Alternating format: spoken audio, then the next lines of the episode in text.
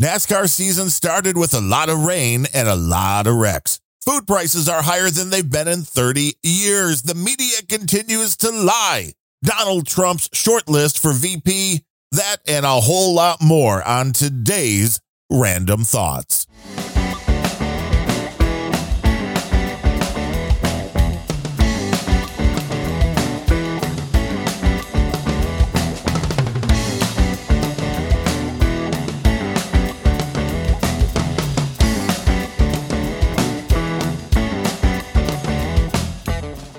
Hello and welcome to episode number 264 of the Randumb Thoughts podcast. You can spell that R A N D U M B thoughts.com online. I am your host, Darren O'Neill. Racing of the NASCAR variety is back. Seems like the season was just ending, and this is the only sport that I've really been following, except for some hockey at the beginning of this season overall racing is it now that I've given up baseball. And it seems like the season was just ending in November, and it was going to be like, wow, I'm going to have December, January, and a couple of weeks in February to get so much more done on the weekends. That didn't really happen, and it's back. NASCAR is back. Had a eventful weekend and a lot of rain. So there was supposed to be a truck race on Friday night, which they did get in. And then there was supposed to be an Xfinity race on Saturday, rained out. Everybody knew the rain was coming into Daytona. And Sunday, the Daytona 500 rained out for the first time in the history of these races. They ended up then having to do two the Xfinity race, which is their AAA, and then their big race, the Daytona 500 on Monday. I guess luckily it was President's Day. Maybe some of those people didn't have to go to work that had seats in the grandstands. So it was a long Monday, but Daytona racing, very much like Talladega racing, two of the largest tracks that the NASCAR series run on have the tendency to cause wreck after wreck after wreck. You might hear somebody that's a NASCAR fan talking about the big one when it comes to Daytona or Talladega, and they're talking about the big wreck. This has been going on for years due to the way racing works on these super speedways. Kind of started back in the 80s when restrictor plates came in because left unfettered, race car teams kept building race cars that went faster and faster and faster. I think Bill Elliott still holds the pole speed record for Daytona. And man, I should have checked this, but I think it was like 212 miles an hour, which got to the point to where NASCAR was like, well, that may be a little bit too fast. And since it was going to annoy me, I went to look. Bill Elliott holds the NASCAR Daytona track record at 210.364 miles an hour in 1987. It was his lap around Talladega that was a little bit faster than that at 212.8 miles an hour. And that also back in 1987. So this shows where the speeds were getting a little bit out of control 210 miles an hour best lap around. This time, the pole winning speed, Joey Logano here in 2024, 181.9 miles an hour. So 182 miles an hour as opposed to back in 1987 when Bill Elliott was pushing that another 30 miles an hour faster than they're doing now. I mean, they're still doing crazy fast speeds. But once these speeds began to climb up, up, up in the 80s and into the 90s, they started doing things to slow the cars down. And once you put restrictor plates on the cars, which is the thing in the engine back in the olden days, they actually put a piece to restrict the flow of the fuel and everything. So the car just could not go as fast. And it turns out once you start slowing all the cars down, they race in a big pack because on super large tracks, you have a big effect from the air. Drafting is a thing. If you ever ever been on the expressway and you start coming up behind a semi, all of a sudden you might be keeping your foot on the gas at the exact same percentage, but all of a sudden you're creeping up because that big old truck is breaking the air for you. Your car has less resistance in the air, thus, it is speeding up even at the same amount of gas being applied into the engine. And that's what happens on these super speedways. And as such, when you start restricting them, it ends up being a huge pack. And it's two or three lanes, and that's all you got. Nobody ever really breaks out in front of the pack because you can do that for like 12 seconds before everybody then catches up to you and puts you back to the end because there's nowhere for you to go, which is why a lot of people are not big fans of the super speedway racing because if you've ever turned on a Daytona 500 and you're like, wow, why are all 35 cars basically you could throw a blanket over them no matter what time you're turning the race on, whether it's lap one or the final lap. Usually you're going to find a big old pack of cars all running together, unless it's at the end. Then lately, you don't have 36 cars left at the end of these races. And that is becoming an issue USA Today ran an article on this saying, quote, with crashes involving over 70% of the cars in events like the Daytona 500, Xfinity Truck, and ARCA Series races, it exposes a continued and serious problem within NASCAR's governing approach. And it's an issue that grows more and more concerning. This is not just a minor issue, but a recurring nightmare that has loomed over Daytona and its counterpart Talladega for years, end quote. Again, both super speedways, both have cars running very close to each other. And when you have cars running really close to each other and somebody bobbles and makes a mistake, then a lot of cars get taken out because, like running on an expressway, everybody has seen news stories. Uh, hopefully, you've never been involved in one, but you'll see news stories of like, wow, 36 cars in a highway pileup because all of a sudden something happens and everybody's tailgating and running really close to the car in front of them. And there's just not enough time to make a change to stop the car before you end up running into the car in front of you. And it's a very dangerous sport, no question about it. Dale Earnhardt lost his life at Daytona in 2001 Oddly, if you go back and YouTube it, the wreck didn't look all that bad. There's been wrecks that have looked way worse, including Geoff Bodine the year before in 2000, the first time the trucks ran on the high banks of Daytona. Geoff Bodine wrecked the truck in a manner that if you go back and watch it, and I don't recommend it for anybody who is squeamish, but knowing that he came away with only minor injuries, if that makes it a little bit easier, YouTube the Geoff Bodine 2000 Craftsman Truck Series crash, and you'll be amazed that he's still alive. The truck basically disintegrated. And again, this was the first time they had ever put those trucks on the track. And every year they get better with the technology to do things like, well, wait, if one of these cars gets out of control, the last thing they want it to do is leave the ground.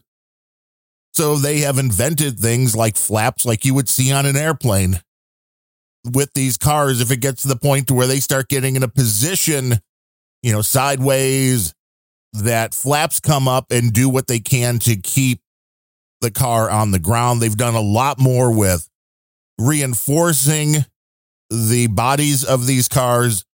It's more than just the simple roll cage they used to put into NASCAR when it was actually stock car racing. I mean, they still call it stock car racing.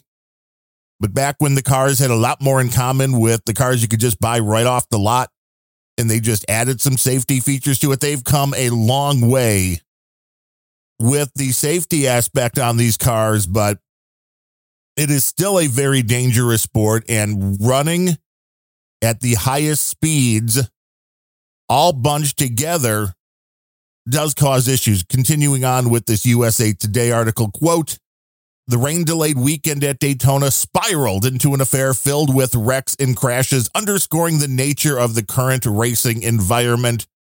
When nearly 80 out of the 114 cars experienced incidents, it's evidence that high speed racing is transformed into a demolition derby.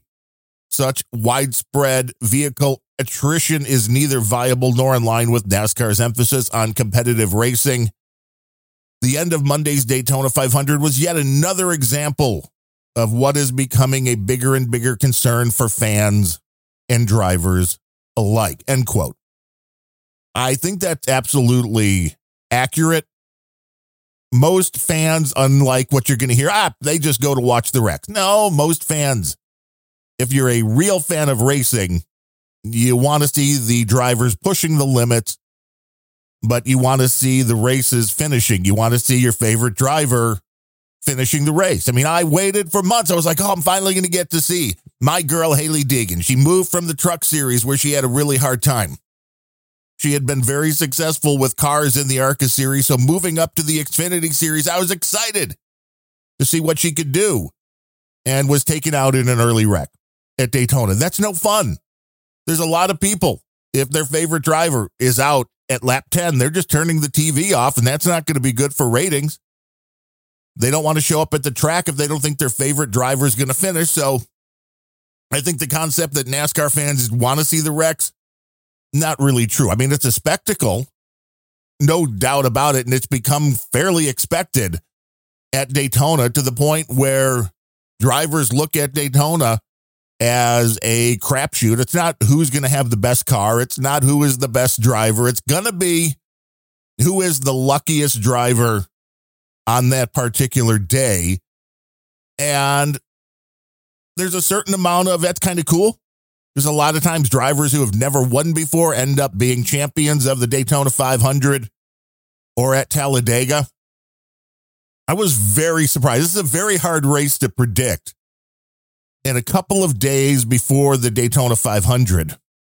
And then it was, of course, pushed back a day.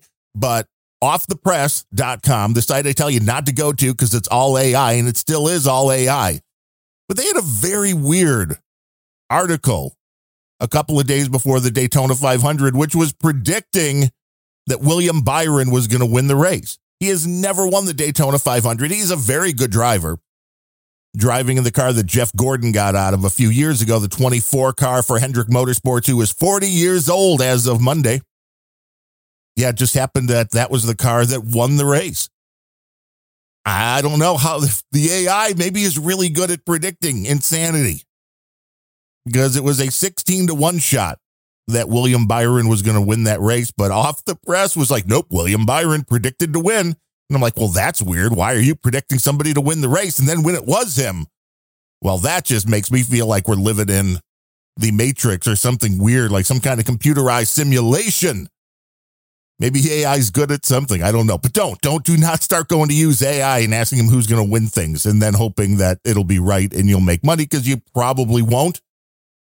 But I don't know what the answer is in order to remove the Wreckfest concept at Daytona and Talladega because the only way to do that is to separate the cars on the track to get rid of the big pack racing, which means you either have to let the cars go faster again, you have to have a difference in how fast each car can go. You're going to have to lose, which I don't think NASCAR is ever going to do. The one thing NASCAR has done with this most recent car is try to minimize what the teams can do with the cars. They want them to be more cookie cutter. They want the concept to be more like, let's see what the driver can do rather than what the team can do to cheat it up, to get within the rules, to not get caught, whatever it is. But as long as you have all of the cars that are fairly equal, once you get into a super speedway and drafting becomes a thing, they're all going to race in a pack. One thing I think they should definitely do is get rid of the stage break cautions and NASCAR, which is one of the things a lot of the true people, the long timers, hated when NASCAR came up with this concept, which was put into place. I get it to keep these drivers going at full speed the whole race because it was for a while getting to the point, well, some of the best drivers around would just lay around in the back. You don't really have to race until the end of the race because the only thing that matters is the end of the race, kind of like watching an NBA game. You know, you can turn on an NBA game within the last two minutes and see 98% of the action. Same thing was going on with NASCAR. The teams were laying back, they were using strategy like, well, we only have to really go at the end. And NASCAR didn't like that. So they started giving points for about a third of the way in and about two thirds of the way in, or however they change. Every race is a little bit different, but that gives you an idea. Well, you get points if you're running up front at the first break. You get points if you're running up front at the second break. And then, of course, you get a lot more points if you win. But at the end of the year, those stage break points, well, they can be very important on whether or not you make the postseason. The thing they stopped doing on some of them last year during the road course races was when you got to the stage break, they've been throwing cautions, which means everybody comes in, they get to the pitch, but this keeps bunching up the field. The last thing you want to do on a super speedway is continue to bunch up the field. So, one thing you might want to try, even though they're probably going to all come back together eventually, stopping the artificial cautions at a super speedway might help. And they might actually have to do something different with the cars in order to try to make them separate, you know, not run as well if they're that close. But this, the way you get speed is you have to have one, two, three people pushing behind you all in a row, bumpers coming together. Can you imagine doing that on the expressway? You'd be so scared at 60, 70, 80 miles an hour. If the guy behind you was bumping you and the guy behind him was bumping him and you're all just pushing along. This is what they do in these cars, and the trucks are even worse. Not good. If you ever watch these replays, especially from an in car camera, you see just how much these cars are bouncing around left to right while doing 180, 190 miles an hour.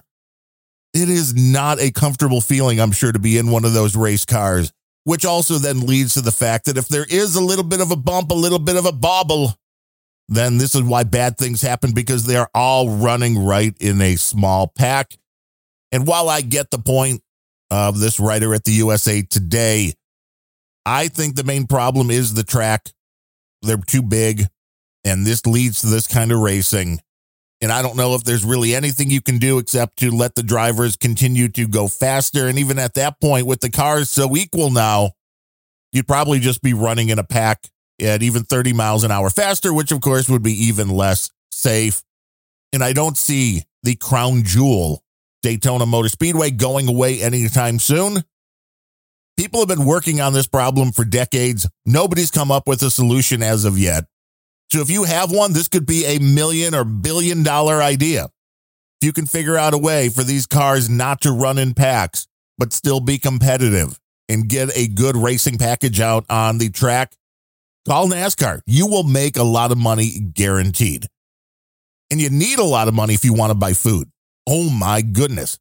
Just did my grocery shopping this morning online the first thing that jumped out to me was like eggs doubled in price from last week. Very weird.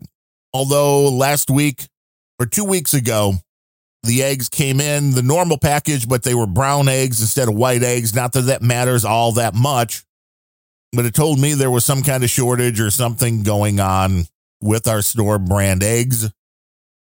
Easter coming, of course. Nobody uses eggs for Easter. Nothing to worry about in Biden's America but this is being uh, highlighted in a Wall Street Journal article. I believe this was food prices at their highest in 30 years. Eating continues to cost more, the article says, even as overall inflation has eased from the blistering pace consumers endured throughout much of 2022 and 2023. Prices at restaurants and other eateries were up 5.1% last month compared with January of 2023, while grocery costs increased 1.2% during the same period, Labor Department data shows. Continues on saying relief isn't likely to arrive soon. Restaurant and food company executives are saying they're still grappling with the rising labor costs. Thanks, Joey. And some ingredients such as cocoa that are only getting more expensive. Customers, they said, will find ways to cope. Quote, from Steve Cahillane, I'm probably butchering that, Chief Executive Officer of snack giant Kellanova, never heard of them, said, quote, if you look historically after periods of inflation, there's really no period you can point to where food prices go back down. They tend to be sticky, end quote. Which is part of the problem with all of this inflation. And of course, there's a supply and demand but a lot of times when prices go up, they never come back down. They pointed out that 30 years ago, people were spending about 11% of their budget per week on food, and it's about the same now. But of course, everything's going up, going up, going up. And right now, with the prices, like I said, eggs, which not that long ago, here we're like 379 for two dozen now up to about uh, six bucks, I think it was, for two dozen, maybe six seventy nine. Absolutely insane when you see the prices that you had been paying. And that's why I like doing the shopping online. Although you could save your receipts and digitize them, I would highly recommend you do that if you don't like shopping online.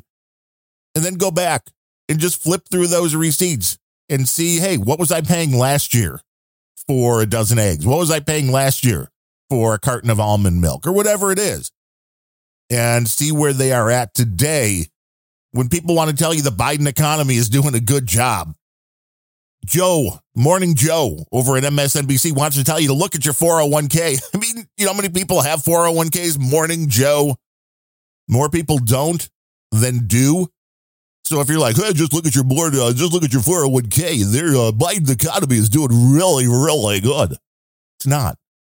Because the average person is walking into the grocery store and going, I can't afford this anymore. You got a few kids and they're like, we want some snacks. You're like, can't afford it. Sorry. I mean, maybe they're pushing you, maybe they're nudging you. Glenn Beck warned us a decade or two ago that they're just going to push you. They don't want you eating all that bad food. They don't want you drinking them sugary drinks. It's all just going to be pushed in the direction so you will no longer be able to buy them. And you're seeing that right now. I mean, we were told it was the uh, Putin price hike. Remember that? Nobody was really buying that, I don't think. If you, although a lot of people will buy into the insanity, a lot of people do buy into the lies. And that's probably not going to change anytime soon. And we'll talk about that in a second. But this again from the Wall Street Journal article quote In 1991, U.S. consumers spent 11.4% of their disposable income on food, according to data from the U.S. Agricultural Department. At the time, households were still dealing with steep food price increases following an inflationary period during the 1970s. More than three decades later, food spending has retained that level, USDA data shows. In 2022, consumers spent 11.3% of their disposable income on food.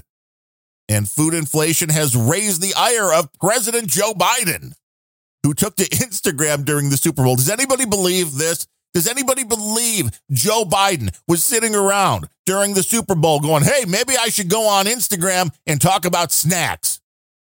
Yeah, come on, Wall Street Journal.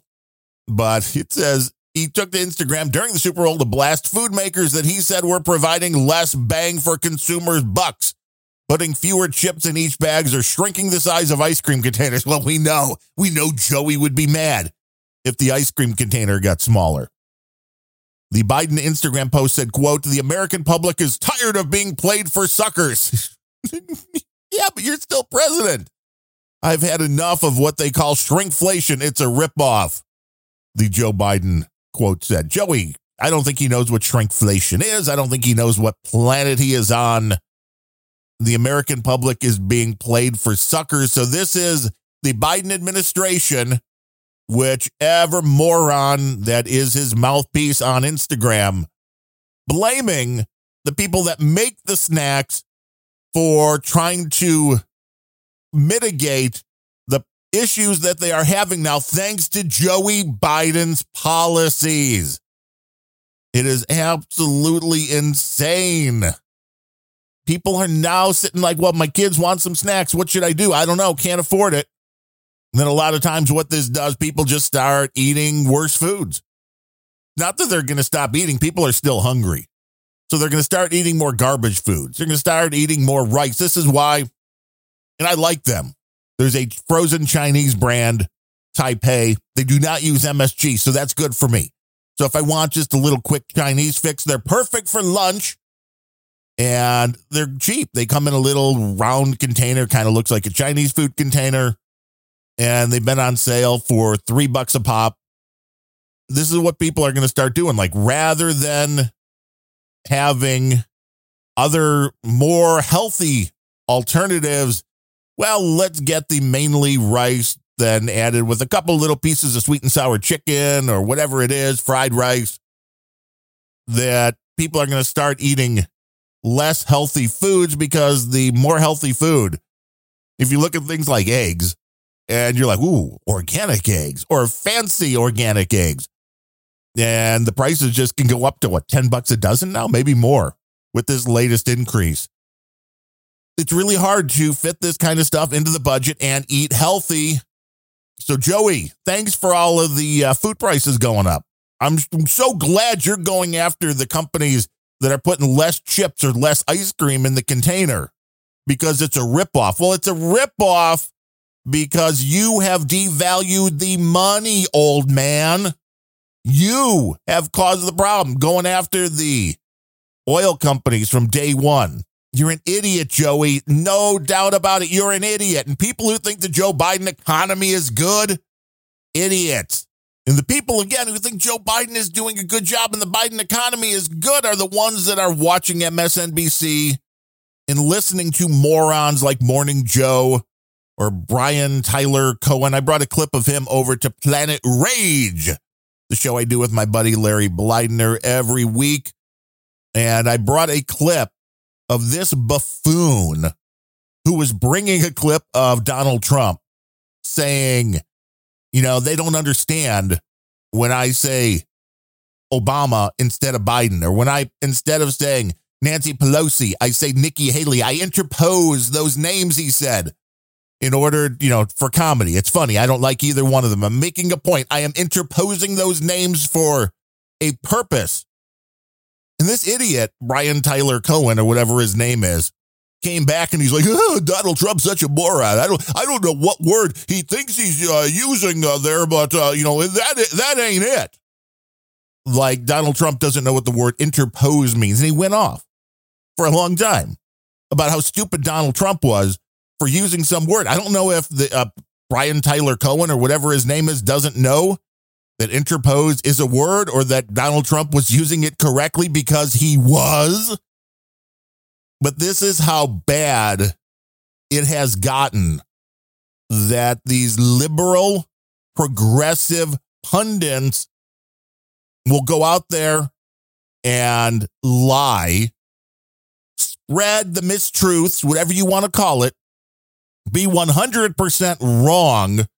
In this, it was just even in more insane when they're making fun of somebody for using the wrong word when the guy in the first place was using the right word in the right way.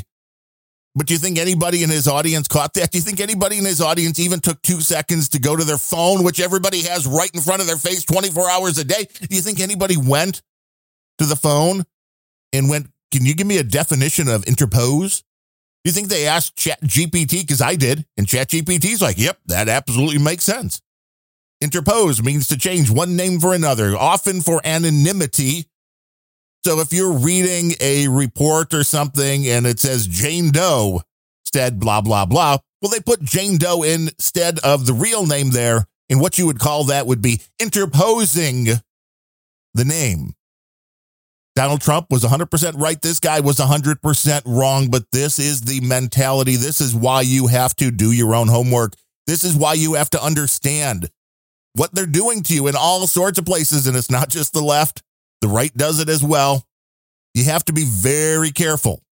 You have to have your BS radar finely tuned at all time and verify as much as you can. I can tell you if I was a normal viewer fan of this guy, I would never watch any of his content ever again because it shows he's either an imbecile or an outright liar.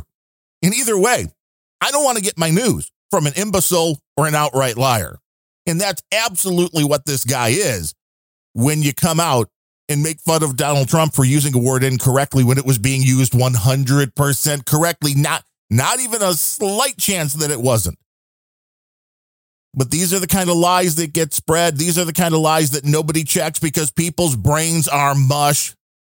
They don't want to do the homework themselves. They don't want to even do anything to try to verify that the information they're getting is correct. And it's just downright sad. And one final story. We've all been wondering who will be Donald Trump's VP. Been a lot of people have been guessing. There've been a lot of people are like, well, he's definitely got to have a woman, or he's definitely got to have a woman of color. We got to play the Democrat game. We have to check boxes based upon somebody's sex or based upon somebody's skin color. No, that's not really the Donald Trump way. He was doing a little bit of a town hall where he said uh, he really wants to debate Joey. He wants to do a lot of debates with Joey. He's calling Joey out for the debates, which, as I know, is a little bit ironic since Nikki Haley was calling him out for the debates and he didn't want to debate Nikki Haley. This is a weird political situation as well when the candidates just don't want to debate for various reasons.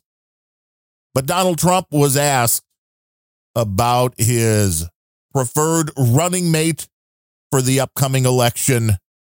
And it seems like it is now a short list that consists of Vivek Ramaswamy, Governor Ron DeSantis, South Carolina Senator Tim Scott, South Dakota Governor Kristi Noem, former Hawaiian Rep Tulsi Gabbard, and Florida Representative Byron Donalds. Laura Ingraham asked him if that was the short list. He said yes. I would say I would probably lean towards Vivek if I was thinking dynasty from Donald Trump. If he thinks he's going to win, Vivek would be a guy that can continue on for another eight years in very much the MAGA vein. The most interesting, of course, would be Tulsi Gabbard because Trump needs help with women. I mean, I, don't know if he needs help with women, but in the voting, he needs help with women. And Tulsi is a very interesting candidate, especially since she was very recently a Democrat and decided to bail out. So she would bring maybe a little bit more sanity to the party. Although I like Kristi Noem too. So I would guess it's all going to depend on what the Donald is looking for. I think he would do a little bit better with females if he goes with Kristi Noem or Tulsi Gabbard, but Vivek, Vivek is the most Trump out of all of those. So it'll be interesting to see who gets that slot. As we wait to find out, I want to thank you for listening to the Randumb Thoughts podcast. It is a value for value show. I put the shows out there. They're not behind a paywall. If you've gotten any value out of this show whatsoever, you can put a number on that. Go over to randumbthoughts.com, R A N D U M B thoughts.com slash donate. You can click the donate button for a one time or monthly PayPal donation. You can use the QR codes or wallet addresses to do the crypto thing. You can use the P.O. box address if you want Uncle Sam to handle it. And if you are on a podcasting 2.0 app, you can boost us, send us a boostagram. They're all valid ways, and they're all very much appreciated to help us keep the lights on, the web hosting going. I saw the web hosting renews again at the end of this year, like another 500 bucks for three years. So it's not bad. Three years, about 500 bucks. But the web hosting is not free. Nothing is free in this world, especially a dozen eggs right now. And again, thank you, Joey. But I have only uh, really one person to thank today, and that is Dale Jr for coming in with his 100 Satoshis per minute. That is a beautiful way to sustain the shows, is to get involved in the podcasting 2.0 thing. Go over to newpodcastapps.com. And that way it is just a sustaining support that is always there. I mean, the big ones are nice, the big boost. I did I think there was a boost also, I'm sorry, from Sir Sean of the Allegheny Valley. It's always nice to get the big donations, don't get me wrong But if everybody was in the podcasting 2.0 environment and just send in a little bit every minute that they listen to their favorite shows, it would keep them around a long time. And beyond just the monetary thing, it's beautiful to see those names that pop up that you know people are listening to the show. As podcasters, we don't really expect to make a lot of money, but it is very nice. And it's an ego boost a little bit. But more than anything else, it is an encouragement to continue to put the content out there. So if you can support your favorite shows, Podcasting 2.0 is a great way to do it. And if you can afford it here in Joey's economy, go over to randumbthoughts.com slash donate and keep this show going. With that said, I plan on being back for another edition of the Randumb Thoughts podcast next week. Until then, I am Darren O'Neill. Thanks for listening.